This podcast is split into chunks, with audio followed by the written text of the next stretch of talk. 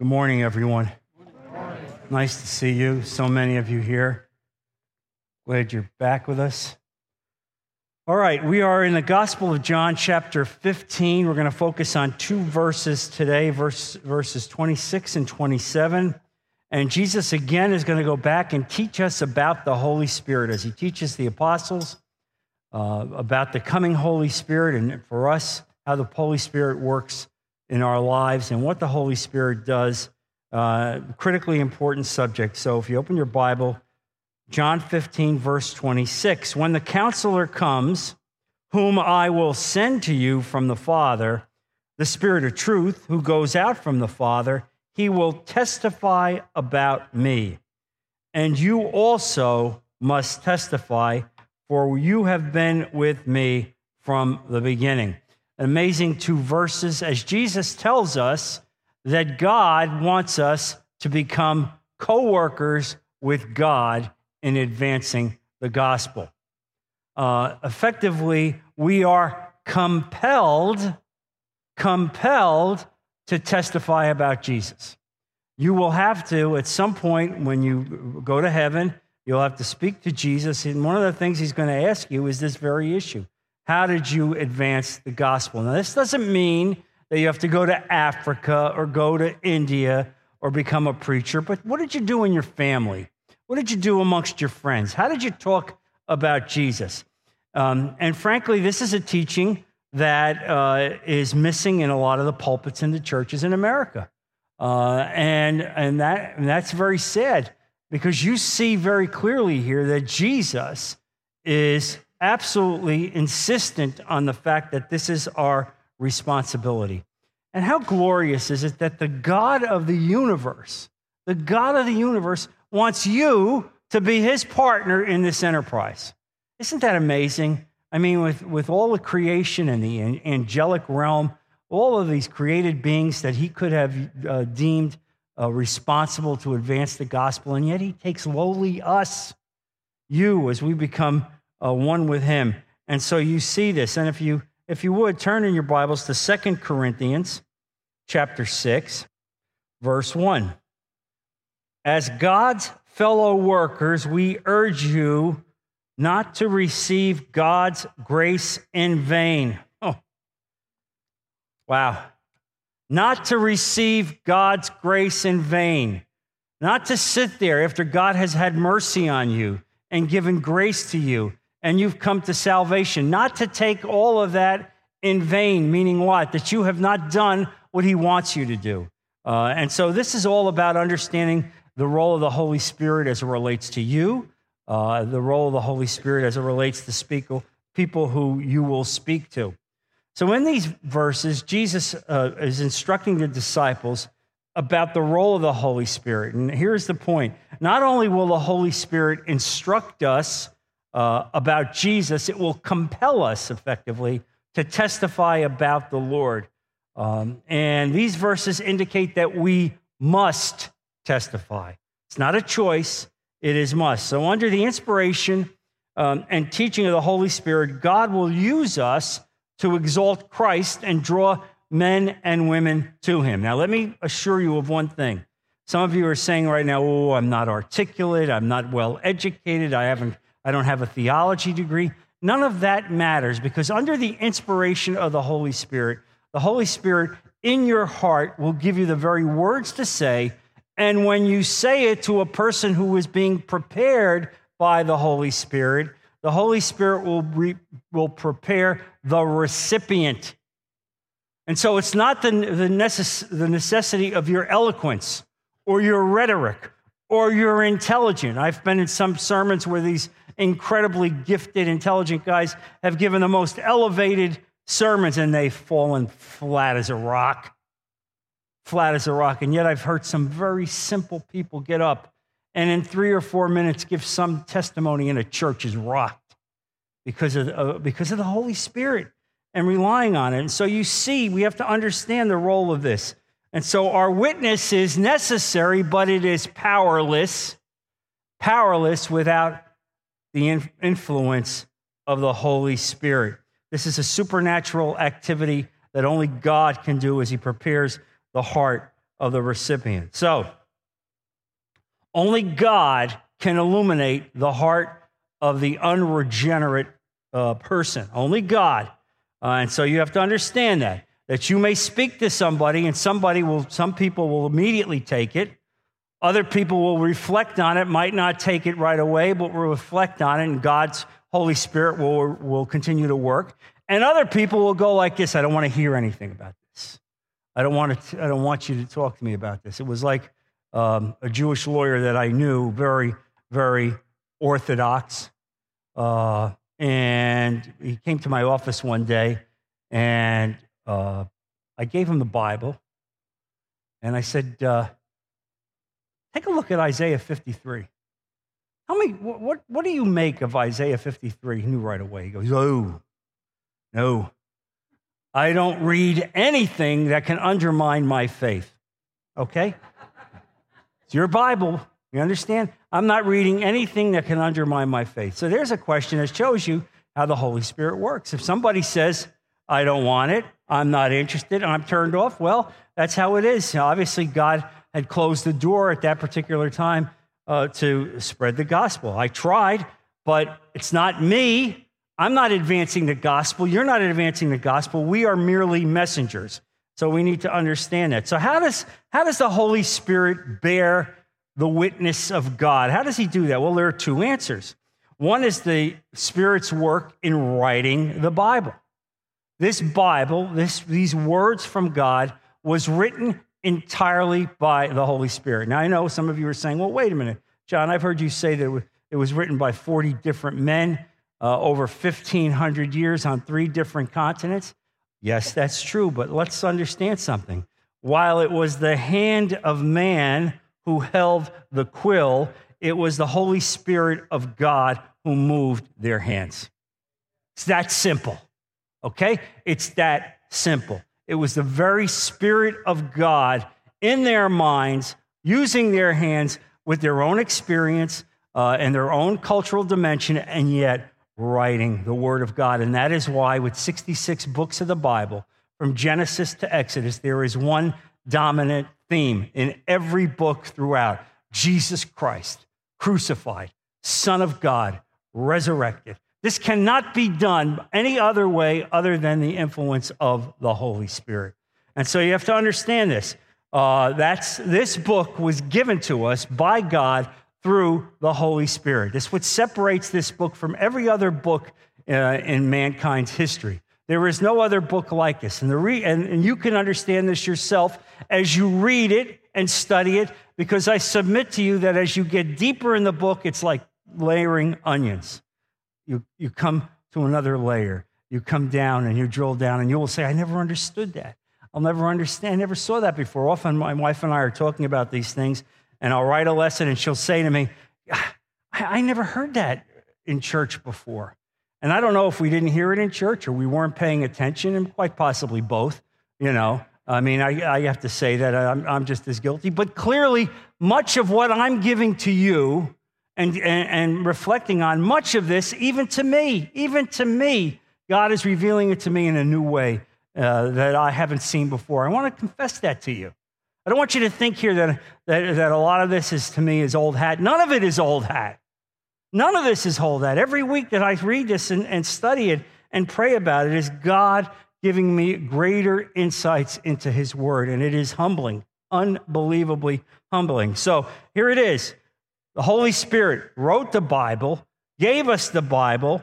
Uh, and then the other way the Holy Spirit serves as a witness is that the Spirit works in bringing the Bible truths home to the experience of individual Christians. Meaning what? It means that as you read the Bible and study the Bible, you reflect on it, and that experience becomes inculcated into your life. And now you speak about it based through your own experience, through your own gifts. You speak about it, and as you speak to people who God wants you to speak to, God is preparing those people through the Holy Spirit to receive His word. Now, uh, this is important. Now, and, and understand this that the Holy Spirit reveals both the past and the future. Uh, he will tell you what is to come. Look at John 16, if you would. John 16, verse 13. But when he, the Spirit, and this is Jesus speaking, but when he, the Spirit of truth, comes, he will guide you into all truth. He will not speak on his own, he will speak only what he hears, and he will tell you what is yet to come. What a powerful verse that is. Here it is the Holy Spirit effectively being the messenger of God, the creator of the universe, speaking to you the divine truths eh, so that you can understand it, and not only giving you the truth of what now is, but what you need to know about what is to come. What is to come. Uh, and we don't have to know everything about what is to come. But as it relates to us, that what God wants us to know, it is the Holy Spirit that will give it to us. And so the other role of the Holy Spirit is that he refreshed our minds as to what Jesus has said in the past. That's what he did with the disciples. Do you think, I mean, honestly, I want you to reflect on this. These are relatively uneducated men spending three years with God himself, walking around. I mean, they didn't have tape recorders, all right? There weren't tape recorders. How is it, did you ever wonder, how is it that they can remember every single word and inference and inflection? Here's the Gospel of John, written most likely about 40 to 45 years after Jesus died on the cross. And yet, when you read this, it's as if you are there listening to a tape recorder. How do you think that happened? It's because the Holy Spirit, through, through the divine power of God, gave the very words back in remembrance to John. How does that happen? I don't know. I'm only a man. But all I can tell you is it's very clear that that's what the Holy Spirit does. It gave them the very remembrance of the words that Jesus said. That is why when you read it here, you can take every word that's in this book to the bank. Every word that's in this book to the bank. You can uh, put your life predicated on this, that this book is special in every special in every possible way. Turn also to 2 Timothy chapter 3. 2 Timothy chapter 3, there's a misprint in the notes. It says uh, verse 26, it's actually 16. But turn to that if you would. 2 Timothy chapter 3, chapter 3, verse 16. All scripture is God breathed and is useful for teaching, rebuking, correcting, and training in righteousness. All scripture is God breathed. Can't say it any other way. All right? This is Paul talking. That's, that's what you're seeing. It's the very words coming out of the mouth of God through the Holy Spirit. This is humbling when you think that the creator of the universe loves us so much that he would give us this book, that we would see his insights, his thinking, uh, and, and that we would be a part of this. Oh, God. And then he would ask us to be his co workers. He would ask us to be his co workers. Who are we? That God would deign, He would deign to make us His co workers. Every day of our lives, we just have to say, Lord Jesus, I'm not worthy. Lord, thank you for allowing me to salvation. I mean, what, a, what an amazing God we have.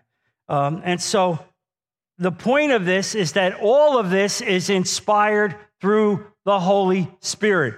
God has given you the Holy Spirit to be the discerner of the divine truths. What does that mean for you today? It means this that when you're watching television and you see somebody who purports to be a Christian televangelist or a minister, and you hear this guy go on and speak, and he'll talk about the fact that you need to send him $10, and he'll send back a prayer cloth for you, and you can put it on your windshield, all right?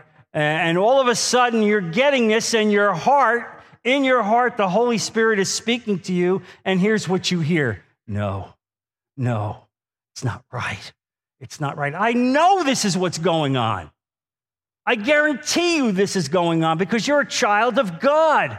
All right? And you hear theology that's false. You hear this theology that says God wants every one of us to be healthy, wealthy, and wise. God wants you to be rich. Where are you reading that in the Bible, by the way? Where in the Bible do I see God wants every one of us to be rich? My Bible doesn't tell me this. All right? And instead, we fall victim to these kind of false theology. If you listen to the Holy Spirit, if you give it sway in your heart, He will stop that kind of stuff. I told you the, the fact that years ago, when I started to teach, I got an entire course on the New Testament taught by the professor uh, of religion out of the University of North Carolina, the director of the School of Religion of uh, the University of North Carolina, Bart Ehrman. And as I'm listening to these lessons, my heart is going, this is not, there's something wrong. It's not right. I'm not getting, I'm not getting it. Yeah, the words are accurate. The historical words are accurate, but there's something that's not right in this. Well, uh, years later, my son called me one day to say, Hey, Dad, do you know that Bart Ehrman has become an apostate and uh, believes that Jesus is not the Son of God? There it is. The director of religion at the University of North Carolina. So, what does it mean? It means we package up our kids, we send them away to school. Pray for them.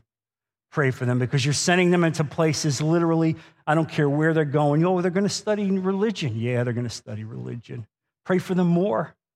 Pray for them more because there's evil all over the place and it's encamped in the most incredible places, including the schools of religion, I'm sorry to say, including the schools of religion.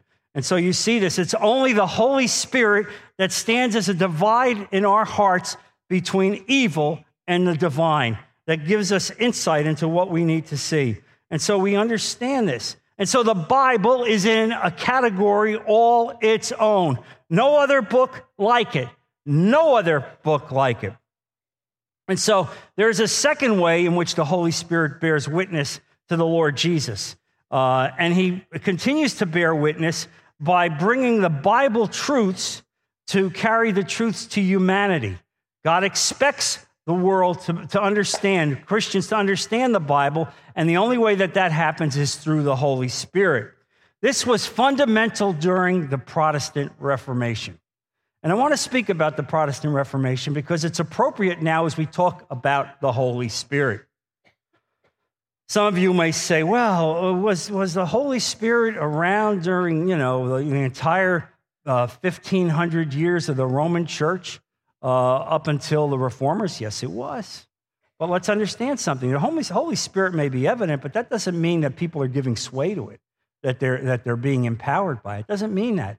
And so let's understand something. That come around the year 1500 or so, Martin Luther and John Calvin got sick and disgusted and tired of the errors that were coming out of the Roman church. Now, let me start and say something very clearly right now. This is not, I am not going to pull down the Roman church because I'm going to pull down all churches. All churches. All right? Because here's the point the Roman church deviated from the Bible. It set up a, a, system of rules and regulations and administrations that at some point in time was far outside the Bible. And finally, in the, in the early 1500s, what had happened? The Roman church began to sell indulgences. And indulgences were effectively this if you had a member of your family that died and you were told that they were in purgatory for X number of years. The church had set up the sale of these certificates, these indulgences that would allow you to buy them and bail out effectively your family member. More you paid, the quicker they got out. And, and, and effectively, as it got worse, they would actually have traveling salesmen who would go from village to village uh, peddling these. Uh, and so you see, understand, Luther saw this and he was appalled. He was appalled by this. He was appalled by the errors that he saw in the church. It was that none of this was found in the Bible, none of this was found in Scripture. And so, as a result of that, the, uh, uh, Luther uh, pulled out of the church, even though he wanted to stay in the church. He wanted to reform the church, but the church would hear nothing of it. Uh, and Calvin also separated himself. And these men started the Reform movement, uh, the Protestant movement. Now, I want to say something about the Roman church. First of all, we as evangelical uh, Protestants owe the Roman church a debt of gratitude in this. For 1,000 years, across the dark years of the history of the world, the Roman church was alone in carrying the cross of Christ. There was no reform movement. There was no reformation. They were there effectively alone for a thousand years. They carried the cross of Christ. Now, don't think there today that the so called evangelical movement is without its flaws. The same things that permeated the Roman church could very easily permeate the evangelical church. And I see it today with some of the regulations and administration that I see in some of these churches, where some of the false theology that I just gave you health, wealth, and prosperity uh, come out of the churches. None of this is in Scripture. You think that's going to be blessed by God? Just as you saw what took place before? And so you understand it. We do not get saved by the church. It is not the church rules and administration that saves us. I don't care how many times you've been baptized, or how many ways you've been baptized, or if when you were last baptized you stayed underwater for an hour. You're not saved by your baptism. You're not saved by your membership in a church. You are saved solely by the blood of Jesus Christ. Solely. Make no mistake about it. And so often now, we hear from pulpits this entirely different kind of gospel that's not related to the gospel that's been written. What we see now, we, we get opinions from men they get up there and they'll, they'll, you know, you don't even hear a Bible citation. Six ways to this, four ways to this. Be a better person, be a better coach, you know, be a better husband. Let me tell you something. You want to be a better husband? It's in here. Read it, study it. That's how you become a better husband or a better wife, really. Uh, and and this, this is the Holy Spirit speaking to us. And so we have to understand this. It's not, it's not the rules and regulations of the church that, are, that is saving us, it is solely through the blood of Jesus Christ. And so, out of this, out of this history that I've just given you, and out of understanding the Holy Spirit's working, it was the Holy Spirit that touched Calvin, the Holy Spirit that touched Luther, who finally saw this is wrong. We can't continue like this. We have to make changes, even if it means I'll lose my life. I'll be outside the bounds of everything that I grew up at. Uh, and you know that Luther was a priest. He was a priest, yet he could not countenance what he saw. And so that's where the phrase sola scriptura was devised. He raised that. The Latin phrase sola scriptura. What does it mean? It means that the sufficiency of scripture is the supreme authority in all matters of our spiritual life. Sola scriptura. Nothing else. Nothing else. Uh, and everything that God requires of us is already given to us in Scripture. Whatever God requires of us, whatever it is, He's already given to us in Scripture. Look at 2 Peter, please. 2 Peter chapter 1, verse 3. His divine power has given us everything we need for life and godliness through our knowledge of him who called us by his own glory and goodness. Everything, everything you need in, in life for your spiritual life has come out of the scriptures through Jesus Christ. You don't need anything else. You don't need any other rules and regulations. It's all complete. And let me add something further God will not allow us to add or detract from anything that is in Scripture. And so, if you are hearing somebody preach to you in a way that they're adding to something that's in the Scripture, adding a different uh, regulation or a different biblical truth that's not there, that's violating the will of God. Violating the will of God. how do I know this? Turn to Revelations chapter 22. Revelation chapter 22, verse 18. I warn everyone who hears the words of the prophecy of this book if anyone adds anything to them, God will add to him the plagues described in this book. Is that good enough for you? Are you sufficiently warned? We're talking about something serious. You add to what's in this book, you're on thin ice. Goes further. And if anyone takes words away from this book of prophecy, God will take away from him his share in the tree of life and in the holy city, which are described in this book. Let me tell you something, folks. Be very wary of people that are changing the Bible. Be very wary of people that are not preaching out of the Bible. Be very wary of if you're hearing gospel truths in a way that you haven't heard gospel truths before or with a different take. Be very wary because that's exactly what Satan does. He'd like nothing better than for you to say, well, you know, it's not really what it says. I mean, can't we all just get along? You know, that's why we got a thousand ways to, to God instead of only through Jesus Christ. This is what happens. This is how evil gets, gets takes place. And so God does not intend us to rely on anything that is not here uh, in this book. This is, this is the sole source of our reliance. Turn also, if you would, to Matthew 23.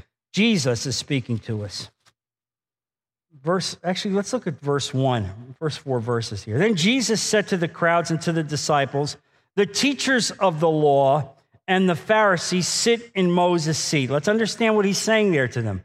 You're looking at the religious elite.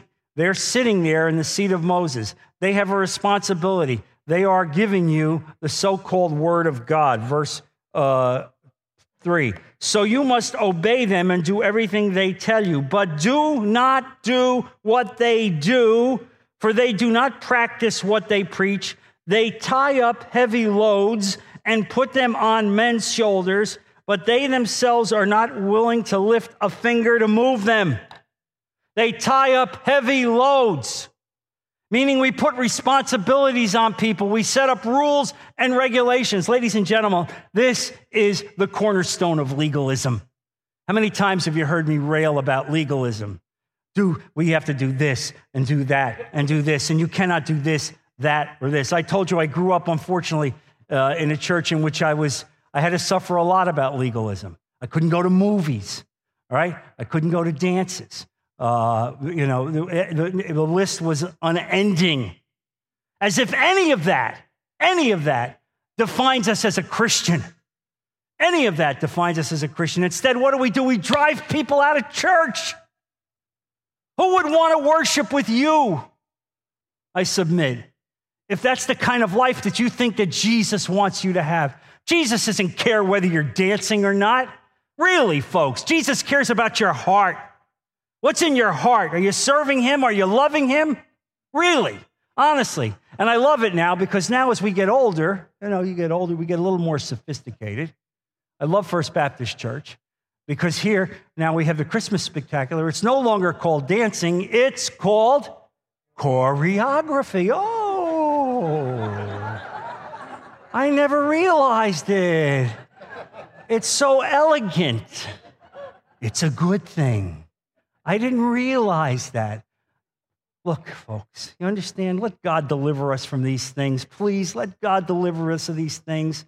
You have somebody that you're bringing to Jesus. The first thing you should not do is start giving him a, a list of rules and regulations. You can't do that. Ooh, you can't do this. Oh, you can't do that. Preach the Bible and Christ crucified. Let the Holy Spirit convict them. Under the convicting power of the Holy Spirit, you don't have to tell people what to do. They will know inherently what is within God's will. I'm telling you. We have elevated ourselves as if we are higher than God. Oh, yeah, I have to do that. I have to do that. I have to advance it. And here's Jesus telling him flat out, flat out, don't put these burdens, extra burdens on these people. Don't do that. That's what the Jews did with the Sabbath. It got ridiculous, the rules that they were doing. And now you go to New York City and you'll see wires all over New York City. Wires, wires, block after, whoa, what, I don't understand it. It's not a tele, oh, it's not a telephone line. What is it? Well, it's the Orthodox community that strings wires up so that it fulfills the rules of the Sabbath. This becomes your home. So you see, you can get out of your house and travel five, six blocks.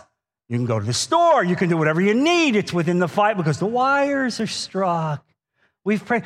You think this is consistent with God's will? We make a joke out of God. Honestly, we make a joke out of God. And, and so this is what, what Jesus was saying. And so here is the convicting power of the Holy Spirit convicting Luther, convicting Calvin about the errors of the church at that time, even though the church was 1,500 years old. 1,500 years old. And so the, some of the, the Latin phrases that came out of the Reformation are so critical. Of course, we have sola scriptura, scriptura. Uh, we, we also have uh, sola fide, F I D A, uh, which means saved only by faith in Jesus Christ. You're not saved by works. You're not saved by being a good person. You're not saved by, by the money that you give. You are saved totally by uh, the blood of Jesus Christ. To turn to Ephesians chapter 2, just so that you have that verse at hand if that ever comes up. Verse 8 For it is by grace you have been saved through faith, and this not from yourself, it is the gift of God, not by works, so that no one can boast. Not by works, so that no one can boast. All right? Sola fide. Then sola gratia. Sola gratia, which says saved by the grace of God alone. It was because God, in his mercy, saw you. And in his mercy, he poured out his grace so that you could become saved and listen uh, to the divine salvation message. Uh, then sola Christus, Jesus alone is our Lord, our Savior, and King. Turn to Acts chapter 4. Acts chapter 4. Acts chapter 4, verse 12. Salvation is found in no one else, for there is no other name under heaven given to men by which we must be saved. Put it on your refrigerator. There's no other name. There's only one way.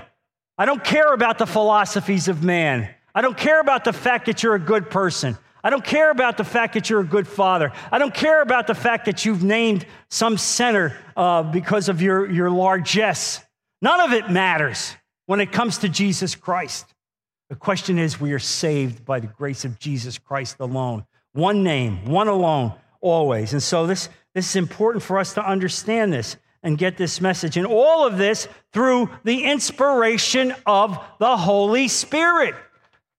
These, these lessons that I'm giving you come out of the Reformation movement. Here's a guy, Luther and Calvin, who are uh, coming out of the old tradition, coming out of the Roman church, and yet they see the errors and the abuses. And so, what they do is, under the inspirations of the Holy Spirit, uh, they enunciate what we call here now uh, our way of thinking, a truer look at the theology of Jesus Christ.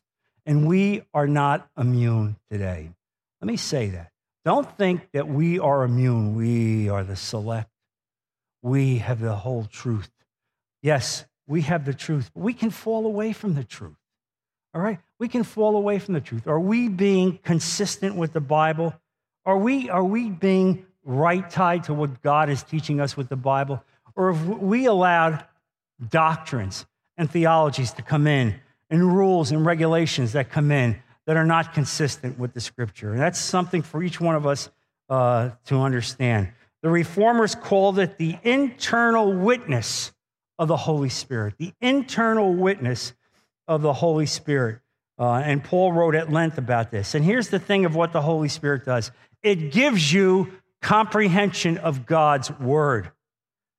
And how can I say this? Here's, here's, the, here's the most basic element of understanding how the Holy Spirit works. The unregenerate person, the person who, who will not abide by Scripture, who is not interested in Scripture, often is an arrogant, proud, intelligent person. You see some of the great works on atheism written by Richard Dawkins and some of those people of that ilk.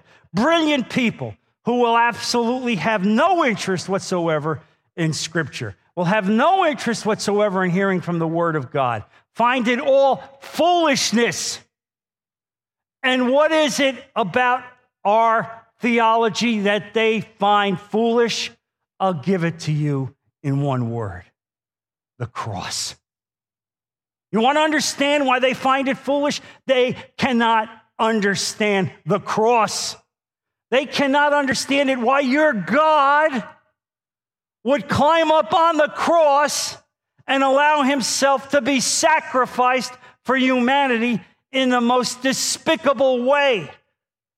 It's foolishness. It makes no sense. And that is because they have not submitted to the Holy Spirit. It is because when we, when we faced with that, under the mercy and grace of God who gives us the Holy Spirit, who touches our heart, and suddenly our heart is open, and we see the cross, and we know instantaneously it is the gift of the universal creator for one and all, and we understand it. We don't need any other explanation. No other explanation is necessary. We see the mercy and grace and love of God. And so that's it. That's what happens. That's how an unregenerate world lives. And so understand this that's how the Holy Spirit works. That's what Jesus is talking about. And so uh, the, the, the Holy Spirit works in a, in a very discrete, finite way. Uh, the first thing it brings is conviction. You are convicted. Uh, but, but not only are you convicted, you have comprehension. Through the Holy Spirit, you understand, you hear the word of God, and you begin to understand it. However, even if you have comprehension and we begin to understand the nature of our sin, uh, we still need to be convicted and we still need to repent. And that's another thing we don't hear from a lot of pulpits conviction and repentance. God, forgive me. God, wash me. God, accept me. God, help me not to do this again. Help me not to lead this kind of life. Take these thoughts away from me, Father. Take these, take these temptations away from me, Lord. Lift me up. Help me, God. I can't do it but with you. That's the prayer that we have to make. That's the prayer, and that's made with the Holy Spirit. The Holy Spirit directing us and leading us uh, and convicting us. We live in an evil world. In my eight o'clock class this morning, some, a woman came up to me and said that she had a family member that was in a Christian school. And in the Christian school, they had been told, they had been taught that if babies die, this is hard to believe. If babies die and the parents are not Christians, then the babies do not go to heaven. That's a Christian school. That's a Christian school. All right? Yeah. Brenda said, no, it's not. You're right, Brenda. We can have the name, we can have the name of Christian, but are we articulating what's in the Bible? As I said from the beginning, I'm not interested in any opinion other than what's in the Bible. There's nothing in the Bible that relates to that. There's no issue in the Bible. Everything that you see in the Bible is about the love of God, the dispensing, overwhelming love of God that He would bankrupt heaven to send Jesus Christ for us. And He is not going to allow a young baby, a little baby, to come back into His kingdom. Where do we get this stuff? And that's what we're surrounded by, ladies and gentlemen. We live in a world of evil. All right? Somebody said to me the other day again, How could God, how could your God allow the Hurricane Irma? God didn't produce Hurricane Irma. Read Romans chapter 8. The creation has fallen. The creation has fallen. When, when sin entered into the Garden of Eden, the creation itself succumbed to evil. And Romans 8 says the creation groans. It groans for salvation, for the return of Jesus Christ. Look, folks, these are evil times. Evil takes place. That's why we have to pray that God be, be with us and lift us up and protect us and that you have the Holy Spirit inside you, inspiring you, teaching you, guiding you, lifting you up, and so that you can take these words that we heard and give them as messages to a lost world. He expects you to do it. He expects you to do it. And someday you'll have to explain to him how you did it. Let's close in prayer. Heavenly Father, Lord Jesus, I thank you for the words that we've heard today. Lord, I ask you that you give our people courage to do what, what you want us to do to reach out to a fallen world, to speak your words, Lord. Bless us. Let this message grow this week. Bless our people and bring them back safely next week to continue the study of your word. We put all of this in Jesus' precious name. Amen. God bless you.